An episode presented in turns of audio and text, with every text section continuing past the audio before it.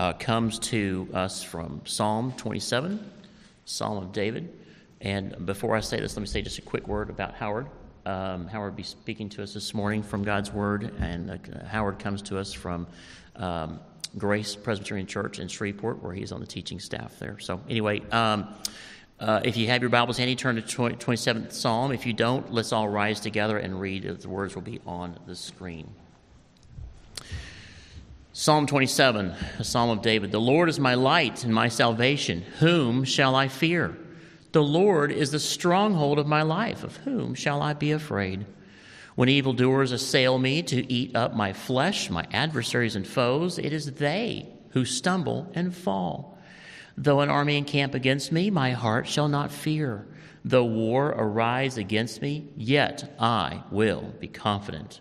One thing have I asked of the Lord, that will I seek after, that I may dwell in the house of the Lord all the days of my life, to gaze upon the beauty of the Lord and to inquire in his temple. For he will hide me in his shelter in the day of trouble. He will conceal me under the cover of his tent. He will lift me high upon a rock. And now my head shall be lifted up above my enemies all around me. And I will offer in his tent sacrifices with shouts of joy. I will sing and make melody to the Lord. Hear, O Lord, when I cry aloud, be gracious to me and answer me. You have said, Seek my face. My heart says to you, Your face, Lord, do I seek. Hide not your face from me. Turn not your servant away in anger, O you who have been my help. Cast me not off. Forsake me not, O Lord, or God of my salvation. For my father and my mother have forsaken me, but the Lord will take me in. Teach me your way, O Lord, and lead me on a level path because of my enemies. Give me not up to the will of my adversaries, for false witnesses have risen against me, and they breathe out violence. I believe that I shall look upon the goodness of the Lord in the land of the living. Wait for the Lord, be strong, and let your heart take courage. Wait for the Lord. Let's pray. God, we love you. We thank you for packing this treasure chest called your word. Uh, we, we know that you are the one who packed it. You're the one that put it uh, together for us, and only you can now unpack it for us. Uh, bless your servant as he comes to, to speak from your word this morning, we ask in Jesus' name. Amen.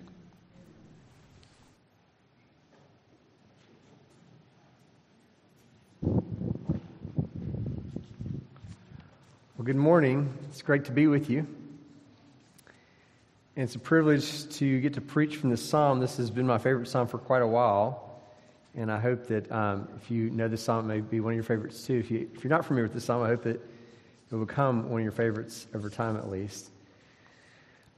Um, so this morning uh, during your Sunday school, you were asking the question about archaeology and is the Word of God true? How do we know it's true? And there are a lot of ways that we know it's true. Uh, and one of the ways that we know it's true is through uh, just verification through other sources like archaeology. But my question for you as we even look at the psalm is uh, does it make a difference if it's true? Like, what is it doing to our lives? How do we confess with our lives that it's true? And I think what we'll see here is that that's part of what uh, David is grappling with as he's wrestling with the Lord because David was a guy who had a very complex life and he had a lot of fears and a lot of things hanging over him, a lot of anxieties, as it were. And the truth is we all face pretty major challenges ourselves.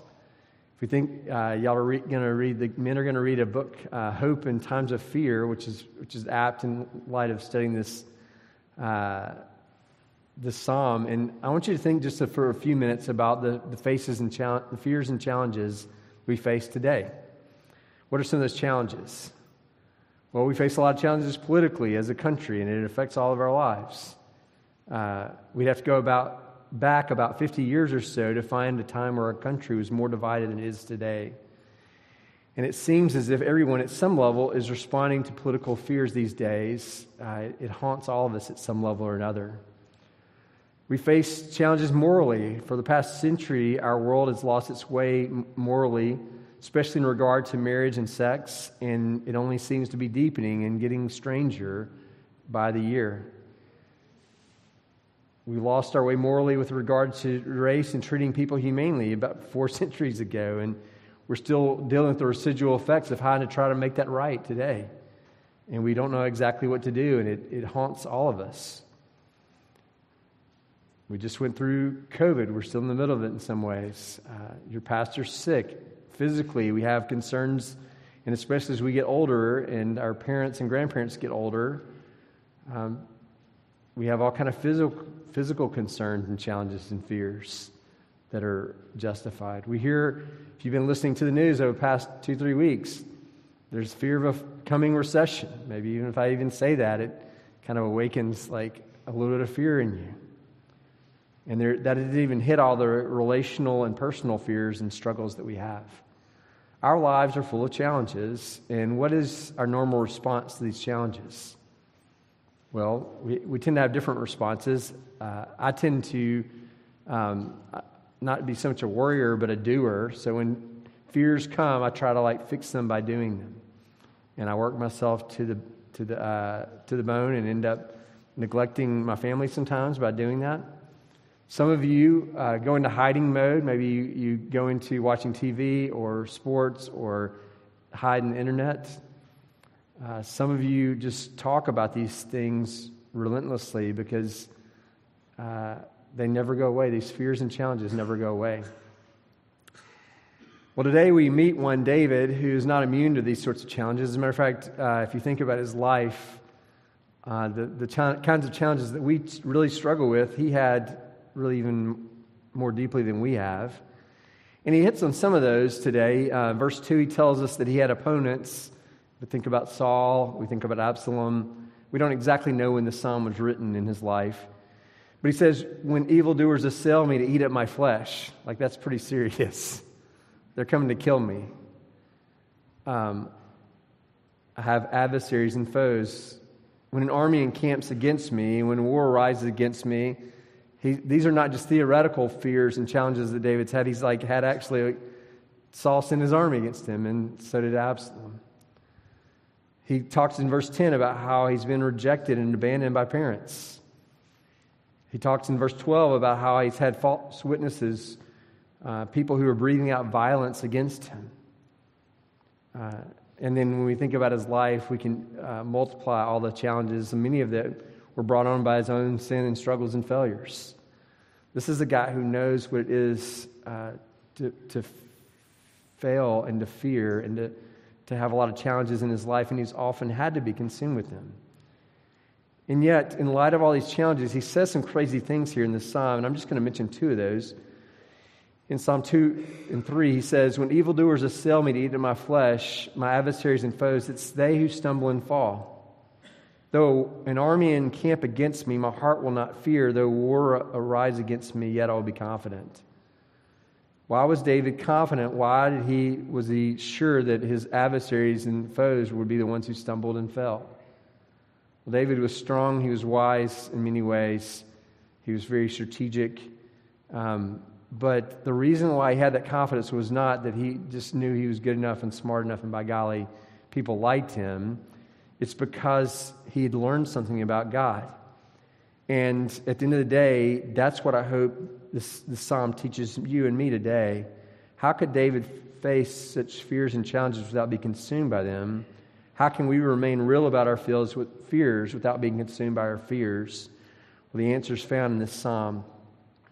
And it's that God teaches us that when we become captured with Him, it begins to put our fears into proper perspective.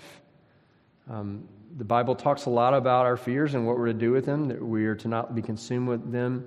But it also says a weird thing that we're to fear the Lord. And what does it mean to fear the Lord? At, at some level, it means to have reverence for Him, but more, it means to be consumed by Him, to be captured by Him. And so I think today it shows us what it looks like to practice that, that we're to believe in God more than we're to, we're to believe in our fears, as it were. Um, so, what, what, does our culture say is the strategy for facing these fears? Well, there's a lot of different strategies. One is work hard, try to overcome the fears yourself. Increasingly, it's feel good about yourself. You, are good enough, you're smart enough, and by golly, you should just have confidence in yourself. Look, look within yourself, and you'll have the, the power to overcome. Sometimes it recommends counseling, and those, that's a good thing to pursue if you're going through fears and anxiety and troubles. Sometimes it says medicine. A few years ago, there was a, uh, an author named Scott Stossel, and he wrote an article in Atlantic in 2015, and he, he said, You know, my life has been filled with a lot of fears and anxieties, and I've tried to fight them with a lot of things. And he lists some of the things that he's tried to, to, to, to fight the fears with. He says, I've had three decades of individual psychotherapy. I've gone through family therapy, cognitive therapy, meditation, acupuncture, Stoic philosophy, yoga. I've tried the late night infomercials and all the solutions they offer. I've tried med- medication, lots of it Thorazine, Buspar, Prozac, Zoloft, Paxil, Wellbutrin, Lexapro, Valium, Xanax, St. John's wort, natural way. Beer, wine, gin, bourbon, vodka, scotch. Here's what's worked nothing. This is a guy who, it's just one guy, but he says, I've tried all the, the uh, things that are being offered and nothing's working. I'm just left with this anxiety and fear that consume me far too often. Now, I don't think this guy was a believer, but David had to struggle with a similar fear set, fear, anxiety set, and he tells us, teaches us through the psalm how he learned to overcome his fears. And it begins with an invitation. And so in many ways, sometimes reading ancient literature is difficult because it's, at some level you can get the message just by reading it easily. But usually it has different layers, and so sometimes you have to start in the middle and work out. And so I'm going to actually start in verse 8 because I think that that's at the heart of where David started. Um, and he's talking to God, he's praying, as it were. And he says that it started with an invitation God, you said, you've said, seek my face. At the heart of facing our fears, at the heart of figuring out how to relate to real life, it starts with an invitation. And it's not us so much about us inviting God in, it's about God giving an invitation or call to us. And what does he say? He says, Seek my face. I read a quote from C.S. Lewis this week, and he said, We all long for good, and there's only one who's good, the Lord. And by looking to him, you experience good. And by if you look to him, if you run towards him, you become good. If you run away from him, you become evil. The only good that we have is in the Lord. And he's inviting us here. He's inviting David, and through David, us. And he's saying, Seek my face. Now, it's really interesting what David says in response. He says, My heart says to you, Your face, O Lord, do I seek. Augustine said it this way Our hearts are restless until they rest in you, for you have made us for yourself. All of us have these longings in our, in our beings, and those longings show themselves in a lot of different ways. We chase after all sorts of things. But the, at the fountain of the, at the, at the base of that fountain of longing is this. You and I have been made to satisfy ourselves in the Lord. We've been made to seek the face of God. And here, we're hearing from God that He's inviting you to this one thing seek my face. If you, if you don't hear anything else I, hear, I say today, please hear this from God's Word. He's urging you, He's begging you, He's inviting you he's, to that one thing you've been made for to seek the face of God. And so, what happens when we seek the face of God? Well, we learn this fundamental truth that he confesses in verse 1. He says, The Lord is my light and my salvation. Whom shall I fear? The Lord is the stronghold of my life. Of whom shall I be afraid? David has learned that the fundamental thing about himself, because he belongs to God, because he's been called by God, is that the Lord is the centrality of his life, his only real hope in life and in death. That when he thinks about his life, he thinks about the Lord. And when he thinks about the Lord in his life, he says, I'm going to be okay. The Lord is my light and my salvation. He's the one who rescues me, He's the one who guides me. He's the stronghold of my life, He's the one I hide in.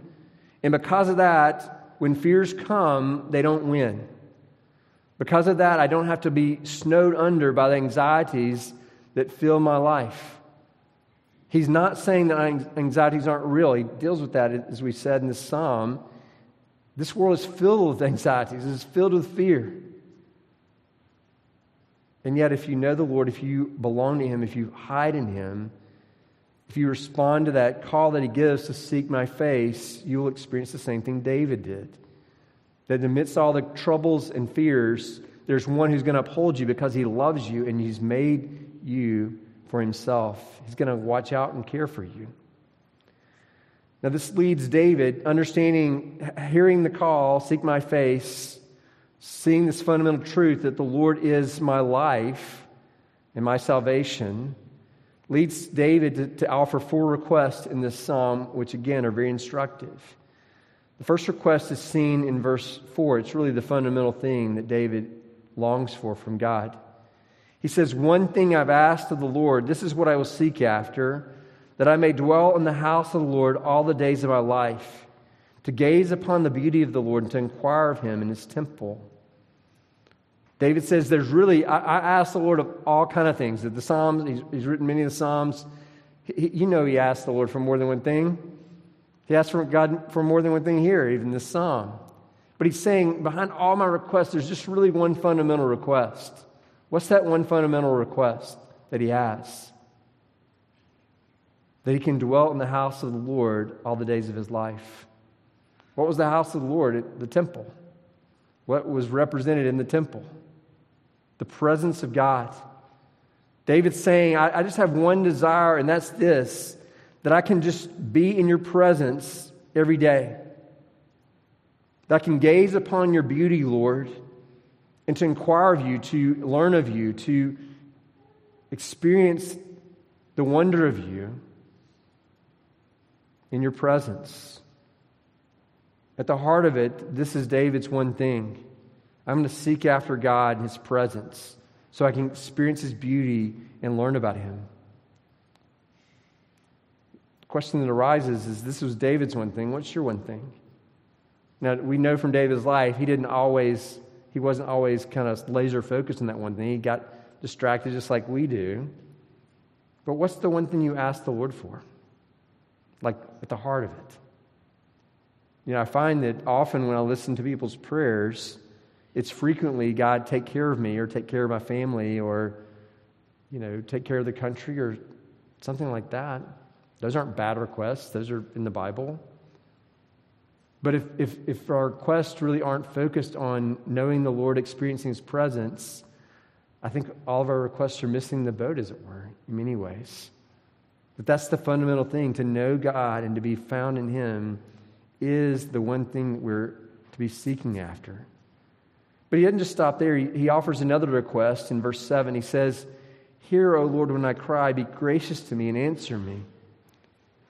Not only does God, not only does David want to know that God, to experience the presence of God, but he wants to know that God hears and answers him. That he belongs to God in such a way that his, he offers up his pleas and requests to God, he will be heard. He tells a third one in, in verse 9, he says, Please don't hide your face from me. Don't turn your servant away in anger. Oh, you have been my help. Cast me not off. Forsake me not, O God of my salvation.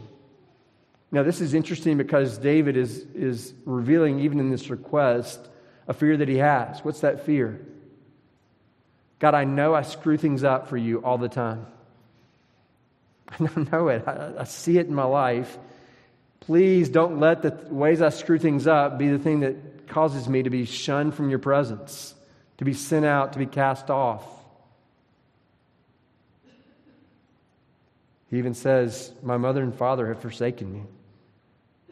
They, they, when they see how I screw up, they may have rejected me, but will you please take me in? And then the fourth request is for him to train, for God to train David. Teach me your way, O Lord, and lead me in a path, level path, because of my enemies. Verse 11 and 12. Give me not up to the will of my adversaries, for false witnesses have risen against me, and they breathe out violence. So David is asking God to train him to follow after him, to become like him, as it were. So we see what are the four requests. He wants God's presence first and fundamentally. He wants God to hear and answer his prayers, to be responsive to him. He wants him not to cast him off due to his failures, and he wants him to train him up in his ways that he might represent him well and beautifully. And so we see that at the heart of engaging with God, it does involve request. And God is not like one who is slow to give us good gifts. We see even through the teaching of Jesus that if a son asks a father for a fish, he's not going to give him a scorpion or a terrible gift, right? Instead, he's going to shower him with kindness.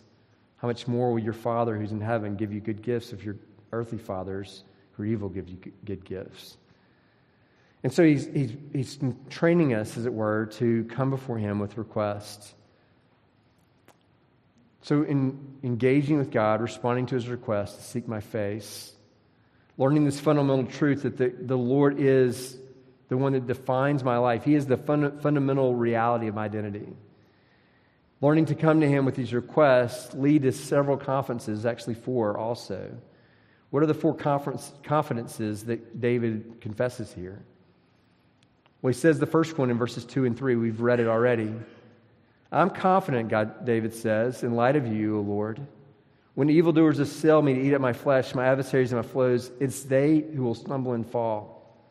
Though an army encamp against me, my heart shall not fear. Though war rise against me, I will be confident.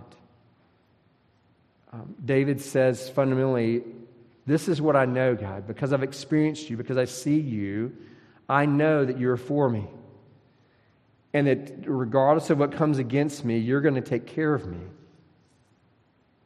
At the end of the day, experiencing God chasing after us like he has in the psalm will awaken such a confidence. Confidence number two is in verses 5 and 6. He just prayed, I want to experience your presence, but then why? The confidence is found in verse 5 and 6. For he will hide me in his shelter in the day of trouble. He will conceal me under the cover of his tent. He will lift me high upon a rock. Now my head will be lifted up above my enemies all around me, and I will offer in his tent sacrifices with shouts of joy. I will sing and make melody to the Lord. David says, Because I've realized that God is for me, I'm going to cry out to him, and I'm sure he's going to take care of me. As a matter of fact, even when my enemies come upon me, I'm going to celebrating in his tent. I'm actually going to be in his, in his presence, shouting praises to him, singing, making melody to him. Again, because God's experience, because David has experienced the Lord in all his benefits, he has this confidence about him. Third confidence is found in verse 3. This is a pretty crazy one. Uh, third confidence found in verse 10. For my mother and my father have forsaken me, but the Lord will take me in. This is a pretty crazy one. Of all the people who are supposed to love us well, it's our mom and dad. And yet, if you're a kid, you know you screw things up. And sometimes it's like, did I screw it up so badly they're going to tell me we're done? And sometimes that even happens with moms and dads.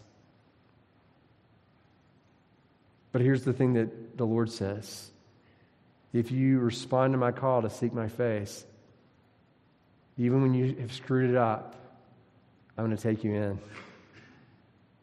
This is a truly crazy reality. That the one who, our father and mother, may forsake us, but the Lord will never forsake those who run to him. And he's not saying you have to have it all together. My goodness, David didn't have it all together. And then finally, confidence is found in the fourth confidence is found in verses 13 and 14. I believe that I shall look upon the goodness of the Lord in the land of living. Wait for the Lord, be strong, and let your heart take courage. Wait for the Lord. David is utterly certain that even in the land of living, even in this life, God's going to show him good. And he's so confident of that that he, he, he not only tells himself that, but he's actually telling us that. That if you're going through difficult times and you run to the Lord, guess what? God is faithful. He's going to show you his good. It may not be exactly what you want, but it, it's probably actually something that's even better. And we could unpack that. that. That could be a sermon in of itself. But David's saying God's goodness will chase after you because God will continue to chase after you. Now, a lot of times when reading through a psalm like this, it can be a psalm, it can sound like I'm saying be like David. In some ways, we should be like David. We should be responding to the Lord. But why was David so why is David writing this stuff? He's not fundamentally telling you be like me because if if the sermons be like David, then man, he did some terrible things. Committed adultery, then he murdered this this uh, the husband of the wife he abusively took. He was a failure as a dad. As a matter of fact, the, the downfall of all of Israel was really largely on David because he created major disruptions in his whole family. Now, the point is not David. The reason why David's confidence that the Lord will take him in, the reason he's confident he's going to see the goodness of the Lord the reason he's confident that God was going to hide him and put him in this tent, the reason he's confident that even though an army encamp against him, he's going to prevail, was not because of David's goodness and faithfulness. It's because he saw God. It's because when God said, Seek my face, David experienced the face of God. He experienced the presence of God in his temple. And he was utterly convinced because of the Lord's faithfulness and pursuit of him that even though he would fail radically, and he did, that he could have confidence. So, what was David's confidence rooted in? It was rooted in fundamentally the Word of God. He had come to believe that the Word of God was true because he saw it true in the history of his people. He was true, he knew was, his confidence also rooted in his experience that he knew that even when he was unfaithful, even when he was weak, God showed his power and his goodness despite that. But here's the thing for us David wrote this psalm in light of the Word of God and in light of his experience. We have something greater, a lot greater than David had. What do we have that would give us confidence in such a picture of God, such an invitation of God? We have the very Son of God, Jesus. We have Jesus who came and lived the perfect life that we should have lived but fail to live every day. We have Jesus who God sent to, to die on the cross to take the punishment that we deserve, also, we can enjoy the favor of God. Jesus is the one who actually was forsaken by his Father for a day, for a time, for three days, actually so that we could be taken in, so that we could confess, though my mother and father forsake me, you will take me in. The only reason that we have, can have utter confidence in that is this is because we root ourselves in Jesus. Because he was forsaken for us, he invites us in. And he's never going to let his brothers and sisters go we have utter reason for confidence. As a matter of fact, Romans chapter 8 shows us that in a really profound way. If you have your Bibles, you may want to turn there just real briefly, but I'm just going to mainly read it. It says this If God is for us, who can be against us? That's a really good question. That's at the heart of what David's confessing, even in Psalm 27. He who did not spare his own son for us, but gave him up for us all, how will he not, along with him, graciously give us all things? If the Father didn't spare Jesus for you, whom he loved, whom he didn't want to see suffer, just in and of itself, if he was willing to give Jesus for you, how is he not also going to take care of you in every other way?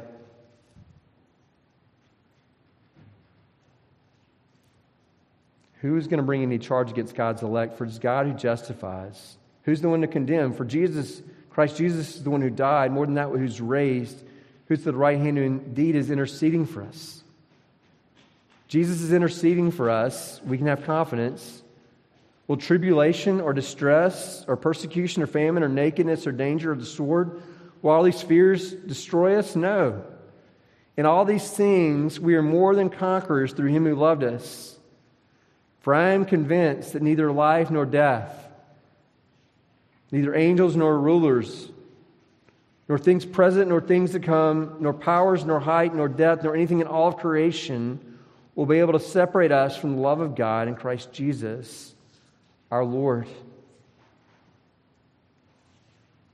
You see, because of Jesus, we can have utter confidence in this God who loves us. That He is our light and our salvation. He's the stronghold of our life. That He wants one thing for us, and that's that we would belong to Him and commune with Him. And what a foolish thing to forsake that. So, just in closing, I have some, some questions for you to think about. If this is really true, what David confessed about God for us, what's your one thing? What's the one thing you desire from God? Because if, if, you, if it's Him, if it's longing for God Himself, that's the one He delights to give you more than anything else. It's the one thing you've been created for. Is that moving you to run to Him? You know, some of you have been believers for quite a while, and prayer is something that you do, but mainly it's something you do maybe on Sunday mornings or when crisis hits or maybe the dinner table, but it's, it's not something that flows through your veins because you long for His presence.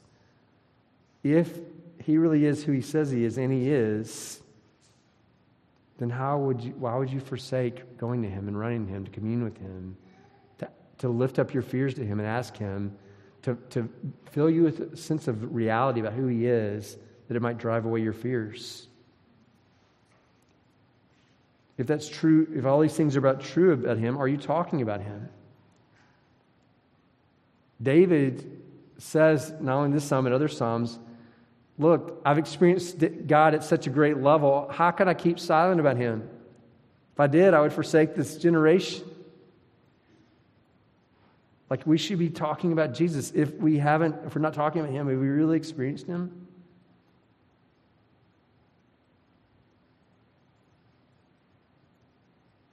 Are you rooting what is most true about you by rooting it in what is most true about the Lord? Where are you looking for identity? And finally, there may be some of you who are here today and you, you're like, uh, I'm just kind of inquiring about this Christian faith. I don't know if it's true or not. I'm trying to figure it out. And there are a lot of, and I know that uh, Ryan or the elders would love to talk to you further about these things, but, but I would just offer you two things. Don't you long for one who would be for you in a way that he would never let you go?